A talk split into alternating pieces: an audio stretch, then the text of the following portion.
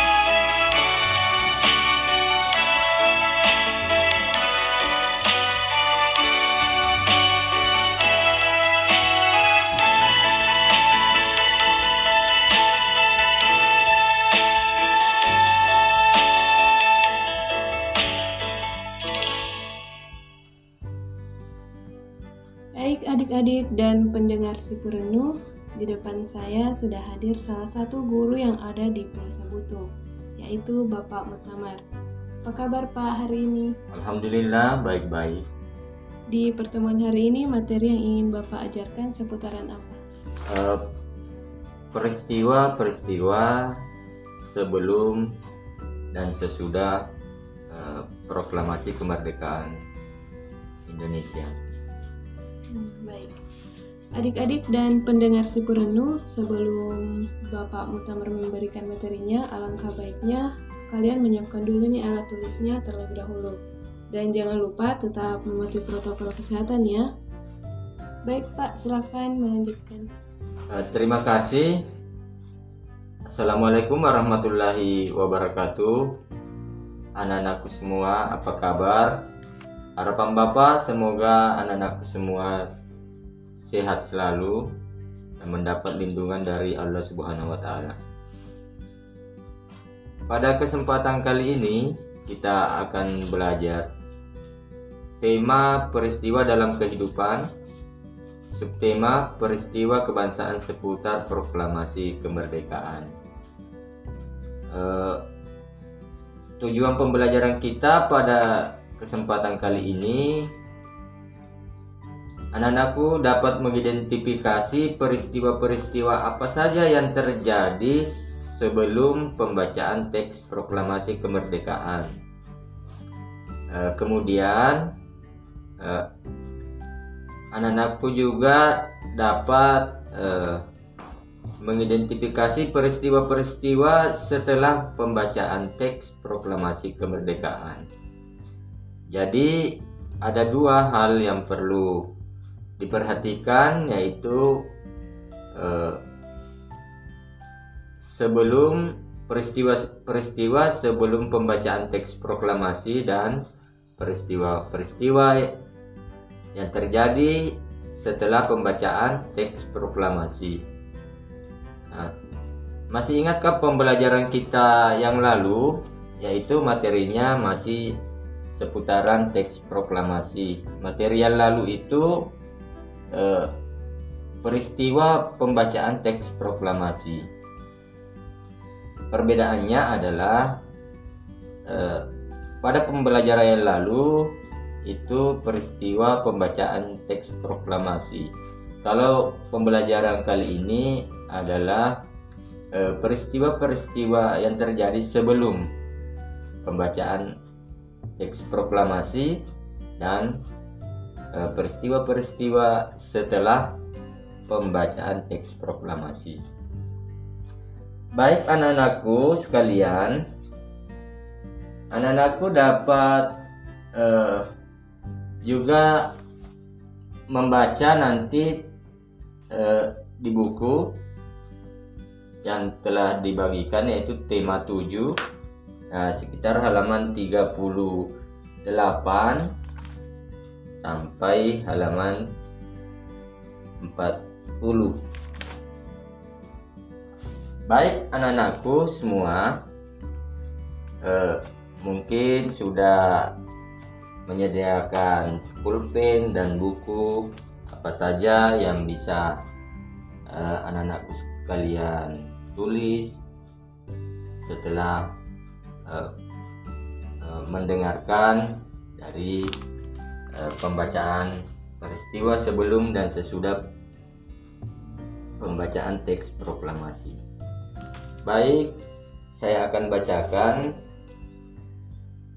Belanda menjajah Indonesia selama 350 tahun. Jadi lamanya Belanda menjajah Indonesia itu cukup lama, yaitu 350 tahun. 350 tahun itu bukan waktu yang singkat anak-anakku semua. Kemudian kekuasaan pun beralih ke tangan Jepang. Ternyata setelah Belanda menjajah Indonesia itu dilanjutkan dengan pendudukan Jepang di Indonesia. Bangsa Jepang dianggap sebagai saudara tua oleh bangsa Indonesia pada awalnya. Namun ternyata Jepang lebih kejam dari Belanda. Guna menarik simpati rakyat Indonesia, Jepang berjanji akan memberikan kemerdekaan. Setelah kepergian Belanda digantikan oleh Jepang, supaya Jepang menarik simpati masyarakat Indonesia, Jepang berjanji akan memberikan kemerdekaan di kemudian hari. Pengumuman itu disampaikan oleh orang Jepang yang bernama Perdana Menteri Kaiso. Sebagai perwujudannya, pada tanggal 1 Maret 1945, Jepang membentuk Badan Usaha Pers penyelidik Badan Usaha eh, Penyelidik Persiapan Kemerdekaan disingkat BUPPKI. Saya ulangi, Badan Penyelidik Usaha-usaha Persiapan Kemerdekaan Indonesia. Itu satu peristiwa anak-anakku semua sebelum uh, teks proklamasi dibacakan ada peristiwa itu ada persiapan persiapannya membentuk suatu badan yaitu namanya BUPPKI. Nah, kepanjangannya Badan Penyelidik usaha-usaha persiapan kemerdekaan Indonesia.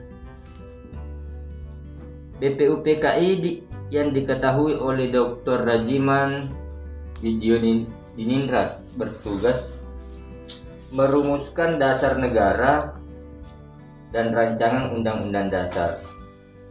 Nah, ini baru perencanaan. Pada tanggal 17 Agustus 1945 pada tanggal 7 Agustus 1945 BPUPKI dibubarkan.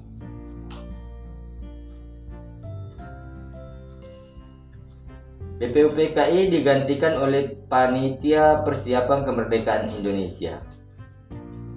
Jadi organisasi itu dibubarkan dan diganti dengan Panitia Persiapan Kemerdekaan Indonesia, disingkat PPKI. yang diketuai oleh Insinyur Soekarno. Itu adalah peristiwa kedua, yaitu pembentukan eh, lembaga baru, organisasi baru namanya PPKI. Pada tanggal 9 Agustus 1945, anak-anakku semua ini belum merdeka. Masih tanggal 9 Agustus 1945, belum dibacakan proklamasi kemerdekaan, Para pemimpin bangsa Indonesia diundang oleh Jenderal Terauchi ke Dalat, Vietnam. Ada kampung namanya Dalat. Eh, pemimpin bangsa diundang ke sana, itu tepatnya di di negara sekarang namanya Vietnam. Tujuannya mempersiapkan penyerahan kemerdekaan Indonesia. Nah, ini juga satu peristiwa penting yang anak-anakku bisa garis bawahi peristiwa sebelum eh, pembacaan teks proklamasi kemerdekaan. Wakil Indonesia antara lain adalah Insinyur Soekarno, Dr. Andes Muhammad Hatta, dan Dr. Rajiman Widyo Dinindra. Jadi yang diundang ke sana tiga orang, Pihak Jepang diwakili Jenderal Terauchi sebagai panglima tertinggi tentara Jepang di seluruh Asia Tenggara. Di balik niat baiknya, ternyata Jepang merahasiakan kekalahannya dari sekutu.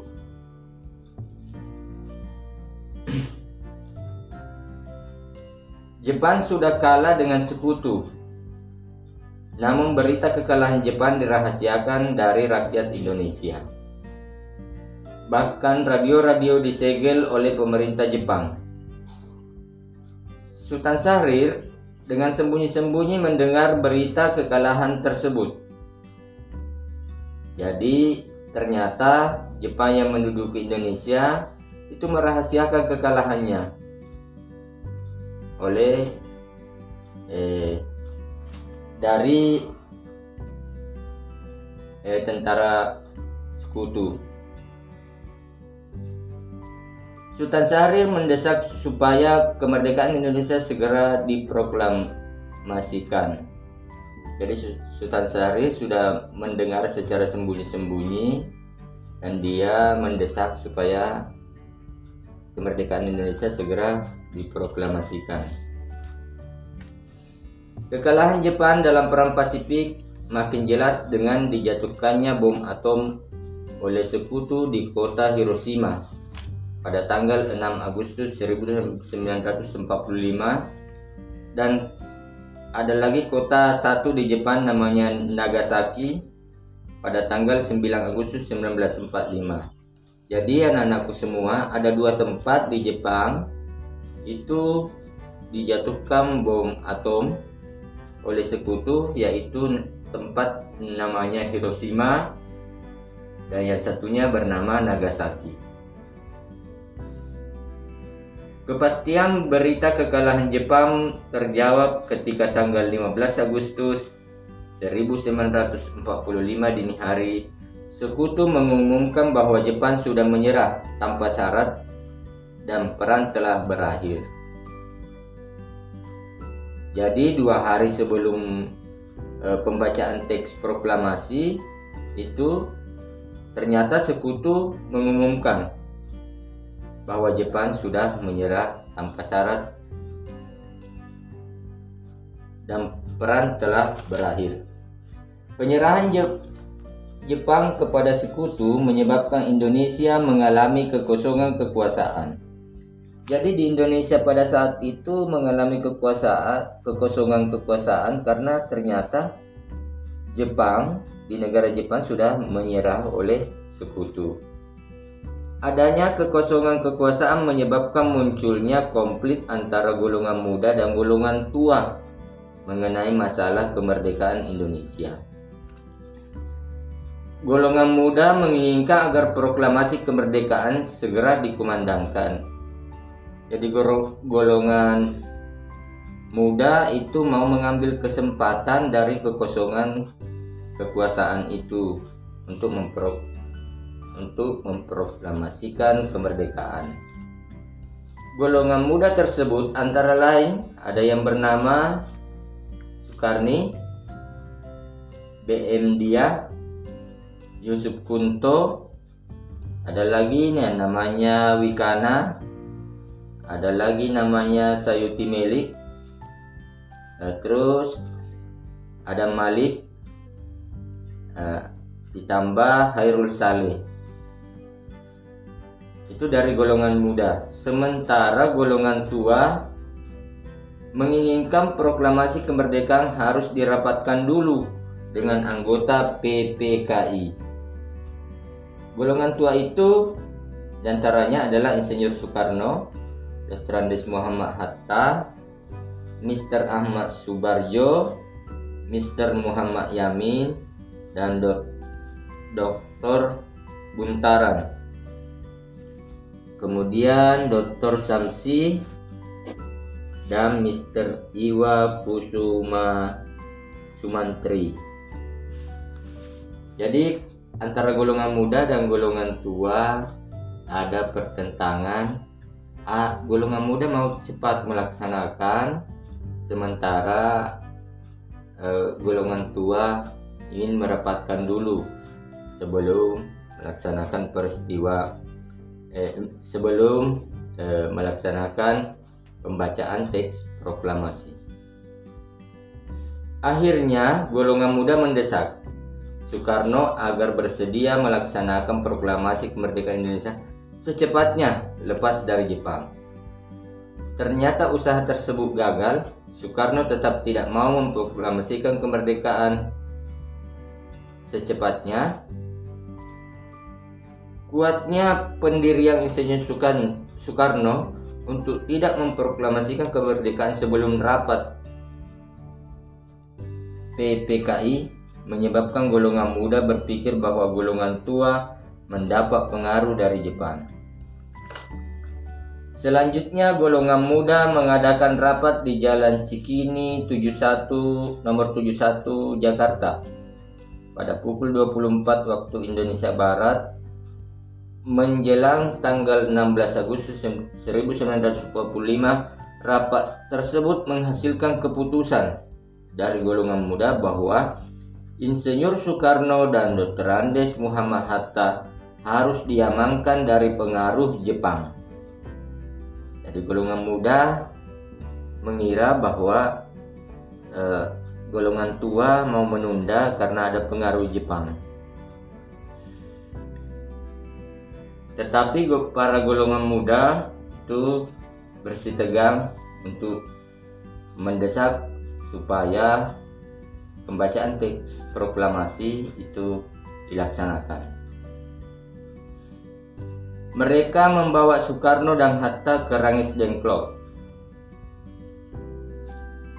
Pada tanggal 16 Agustus, satu hari sebelum pembacaan, pukul 4 waktu Indonesia Barat, Bung Hatta dan Bung Karno beserta Ibu Fatmawati dan Guntur Soekarno putra dibawa pemuda ke Rangis Dengklok. Rangis Dengklok itu ada salah satu kampung eh, di Pulau Jawa. Setelah melalui perdebatan di tengah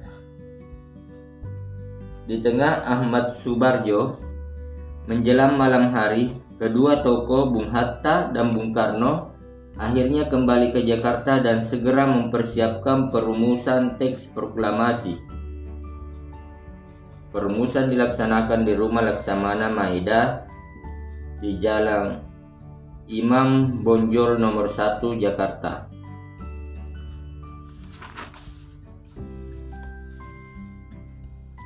Oleh Insinyur Soekarno dan Dr. Des Muhammad Hatta dan Mr. Ahmad Subarjo juga oleh golongan muda seperti Soekarni, BM Dia, dan Mbah Diro. Perumusan naskah proklamasi selesai pada pukul 4 dini hari tanggal 17 Agustus 1945. Setelah selesai ditulis, naskah proklamasi diketik oleh Sayuti Melik sebagaimana pelajaran yang lalu. Kemudian Insinyur Soekarno dan Turut Randes Muhammad Hatta menandatanganinya atas nama bangsa Indonesia. Pada saat itu juga disepakati bahwa teks proklamasi akan dibacakan di halaman rumah Insinyur Soekarno di Jalan Pegangsaan Timur nomor 56 Jakarta pada pukul 10 waktu Indonesia Barat. Setelah dibacakan teks proklamasi kemerdekaan, terjadi beberapa peristiwa penting tersebut seperti berikut. Ini ada anak-anakku semua peristiwa-peristiwa penting setelah uh, pembacaan teks proklamasi kemerdekaan Indonesia. Peristiwa penting itu antara lain satu, penyebar luasan berita proklamasi kemerdekaan Indonesia. Sesaat setelah teks proklamasi kemerdekaan Indonesia pada tanggal 17 Agustus 1945 selesai dibacakan, penyebaran berita proklamasi kemerdekaan Indonesia itu gencar dilakukan supaya berita kemerdekaan ini sampai ke seluruh pelosok di tanah air, bahkan ke luar negeri. Berbagai upaya ditempuh untuk kepentingan ini, baik melalui media seperti radio, koran, pamflet, coretan-coretan dinding, dan gerbong-gerbong kereta api pada saat itu maupun melalui lisan dari mulut ke mulut. Hal ini tidak hanya dilakukan oleh tokoh-tokoh BPUPKI atau PPKI tetapi oleh setiap lapisan masyarakat di negeri ini. Itu memberitakan bahwa eh, proklamasi kemerdekaan Indonesia itu telah dilaksanakan. Yang kedua, peristiwa setelah uh, pembacaan teks proklamasi itu peristiwa berikutnya nomor dua sambutan rakyat. Ada peristiwa ternyata rakyat itu menyambut. Reaksi masyarakat terhadap berita proklamasi kemerdekaan Indonesia ini sangat beragam ada yang menyambut dengan antusias dan penuh sukacita yaitu perasaan ini datang dari sebagian besar masyarakat Indonesia ada yang tidak percaya dan menganggap berita itu hanya sebagai isu. Biasanya ini dari kalangan yang jauh dari Jakarta. Serta ada yang ragu-ragu dan lebih memilih bersikap tenang dan waspada serta melihat perkembangan selanjutnya. Para raja di Jawa dan Bali menyatakan dukungan atas berdirinya Republik Indonesia. Di Sulawesi, tepatnya di Makassar, dan banyak pula mengakui kekuasaan Samratulangi sebagai gubernur. Raja Bone juga memberikan dukungan atas berdirinya Republik Indonesia. Tetapi masih banyak raja-raja di luar Jawa yang tidak mau mengakui kekuasaan Republik Indonesia karena fanatisme terhadap golongannya pada saat itu. Itulah anak-anakku sekalian bacaan yang saya bacakan tentang peristiwa-peristiwa eh, sebelum dan sesudah bacaan teks proklamasi kemerdekaan Indonesia. Jadi anak-anakku silakan uh, menjawab sebagai tugas menjawab pertanyaan yang ada di pada halaman 41 Nomor satu adalah apa tujuan pemimpin bangsa Indonesia diundang oleh Jenderal Terauchi ke Dalat? Nomor dua, di manakah Insinyur Soekarno dan Dr. Andes Muhammad Hatta harus diamankan dari pengaruh Jepang? Kapan golongan muda mengadakan rapat di Cikini? Yang keempat, Siapa yang menengahi debat yang terjadi di Rangas Dengklok? Yang kelima, mengapa pembacaan teks proklamasi dilakukan di rumah Insinyur Soekarno? Yang keenam, bagaimana pembagian tugas antara yang mengetik dan yang menandatangani naskah proklamasi kemerdekaan? itulah anak-anakku semua eh, sebelum lanjut baik kita akan mendengarkan sebuah lagu terlebih dahulu